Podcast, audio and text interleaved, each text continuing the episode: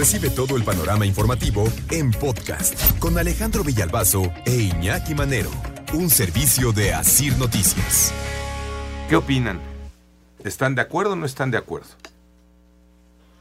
¿Ustedes eh, apoyan o rechazan la eutanasia?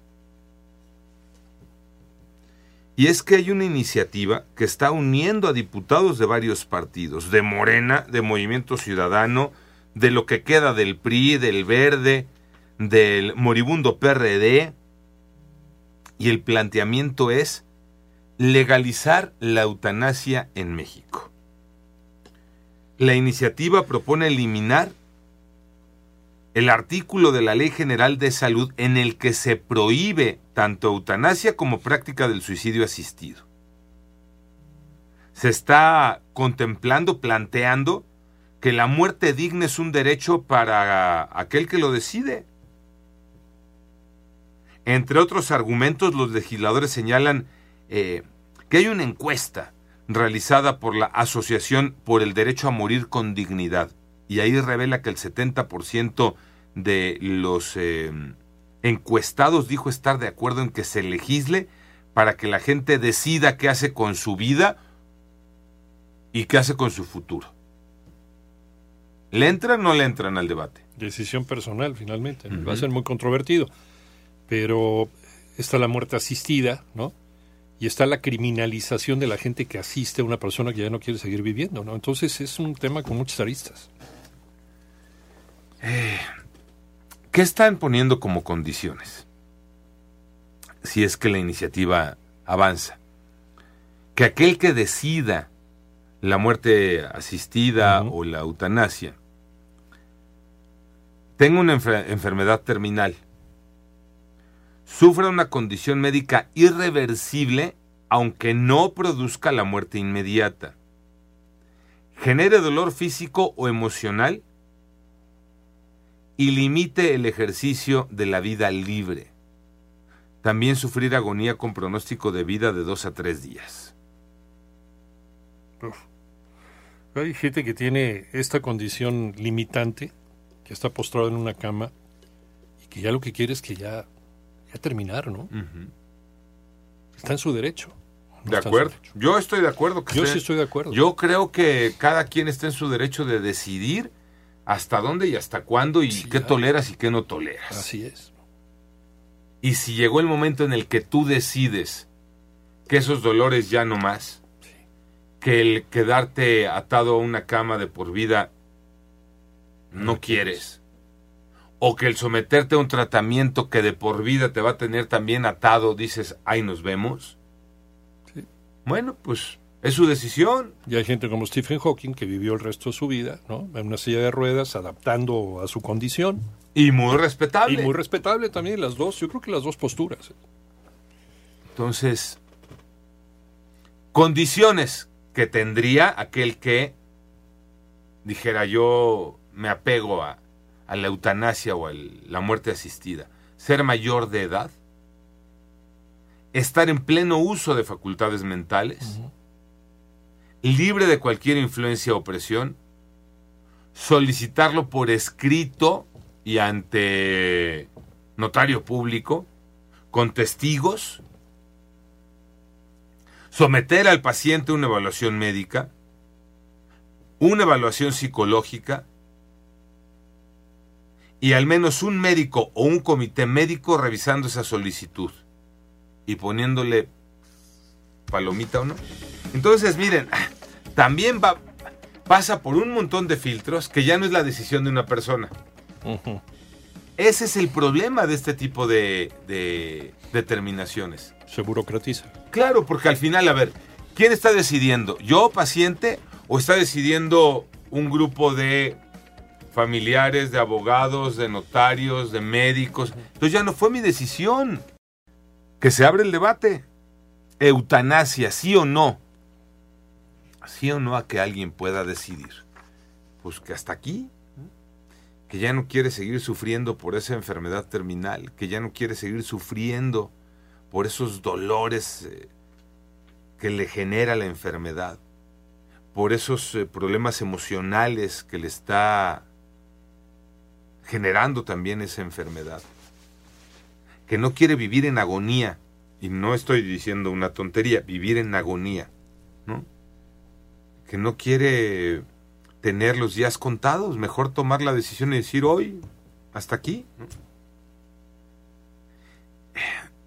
Cuando llegamos a los requisitos, por lo menos yo llego a la conclusión de que entonces ya no fue tu decisión. Que si te lo aprueba o no fulano, sutano, perengano. Entonces ya no es la decisión ni la voluntad de la persona. Es que la burocracia lo apruebe o no. Y en ese camino la burocracia puede decidir que tus dolores no son lo suficientemente fuertes como para autorizarte la eutanasia. ¿Y entonces qué? Pues ya te la rechazaron, ya te la negaron y vas a seguir padeciendo tus dolores. Y ya no es un tema personal, ¿no? Ya depende de otros. Pero yo también estoy de acuerdo porque es calidad de vida. Nadie más que el que está sufriendo puede decidirlo y saber qué es lo que está ocurriendo. Y tiene el derecho, ¿no? De decir, pues saben qué, hasta aquí, ya ahí muere. Porque también entiendo, ¿no? La otra parte, como tú decías, abogados, eh, doctores, pero sobre todo de la familia. Porque la familia no quiere que se vaya, ¿no? Porque la familia todavía quiere que se quede. Pero ellos están viendo cómo está sufriendo, ¿no? Entonces creo que deberían de, facilitar las cosas y no ser un obstáculo más. Sí, es como desconectar a la persona ¿no? que está en estado vegetativo, que la familia no quiere, porque a lo mejor tienen la esperanza de que en algún momento regrese. Los médicos dicen hay muy poquitas probabilidades de que eso pase. O el caso de la donación de órganos, también es otro donde la familia interviene a pesar de los deseos específicos de la persona que, que ya está, ya falleció, ¿no? Es que cómo me lo van a despedazar. Ajá cómo se lo voy a presentar a Dios. ¿no? Están estas ideas pues, sobrenaturales, son muy respetables, pero si tú ya en vida hiciste esa, esa aclaración, se te tiene que respetar. Yo lo haría más fácil. Ahí les va para los diputados de Morena, Movimiento Ciudadano, lo que queda del PRI, el Verde, el PRD, que están con esto. Les voy a regalar una idea y ya saben que cuando se trata de hacer un bien a la sociedad no cobro honorarios. Yo lo haría más fácil. A ver, hay un dictamen médico, ¿no? Y ese dictamen médico determina que la persona padece una enfermedad terminal. Con ese dictamen médico, ¿qué necesitas más? Evaluación, ¿qué necesitas que comités? ¿Qué necesitas? Pues es un dictamen expedido por un hospital, por una clínica. Pues ya con eso. Además, cuando una persona tiene una enfermedad terminal, por lo general busca segundas opiniones.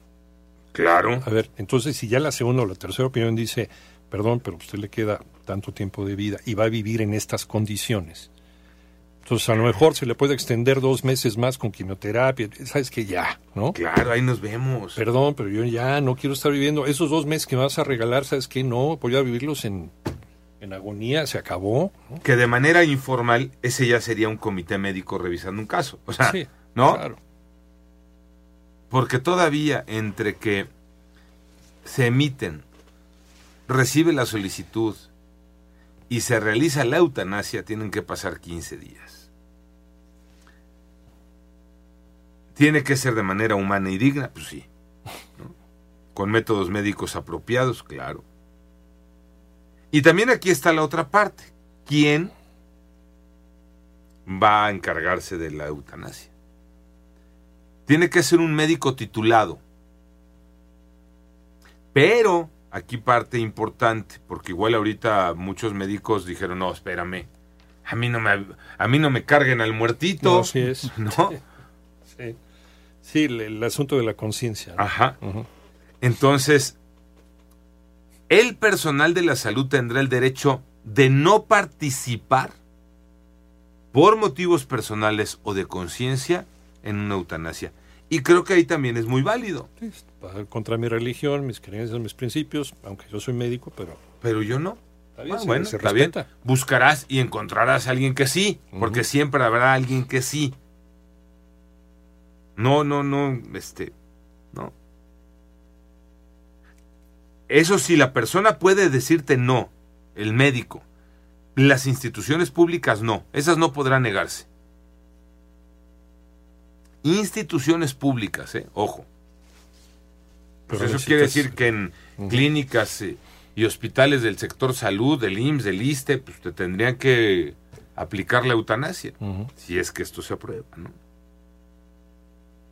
Es solamente ahorita una iniciativa, este, viene la discusión en comisiones, primero tiene que pasar por ese trámite legislativo y si es aprobada en comisiones después llevada al pleno y a ver si tiene la aprobación también. O sea, todavía esto está en, en los inicios de la discusión, pero creo que es importante empezar a platicarlo, porque es la decisión personal.